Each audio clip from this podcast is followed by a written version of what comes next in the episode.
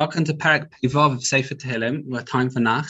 Here we have a Perek composed by David Amelech on the run from Shaul. Uh, David, David, David to be safe from his enemies. Uh, the Ibn Ezra says that this, uh, in fact, refers to other nations as well, uh, which may have been composed uh, before David Hamelech reigned. Interesting. Uh, either way, the Perek talks about David's genuine will to sanctify Hashem's name in the world. The Malbim says there's five reasons David HaMelech should be safe, which he enumerates in this Perek.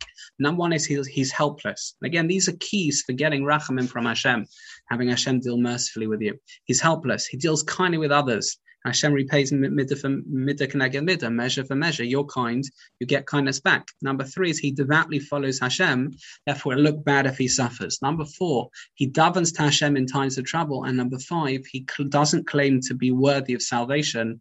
He's asking for Hashem's chesed.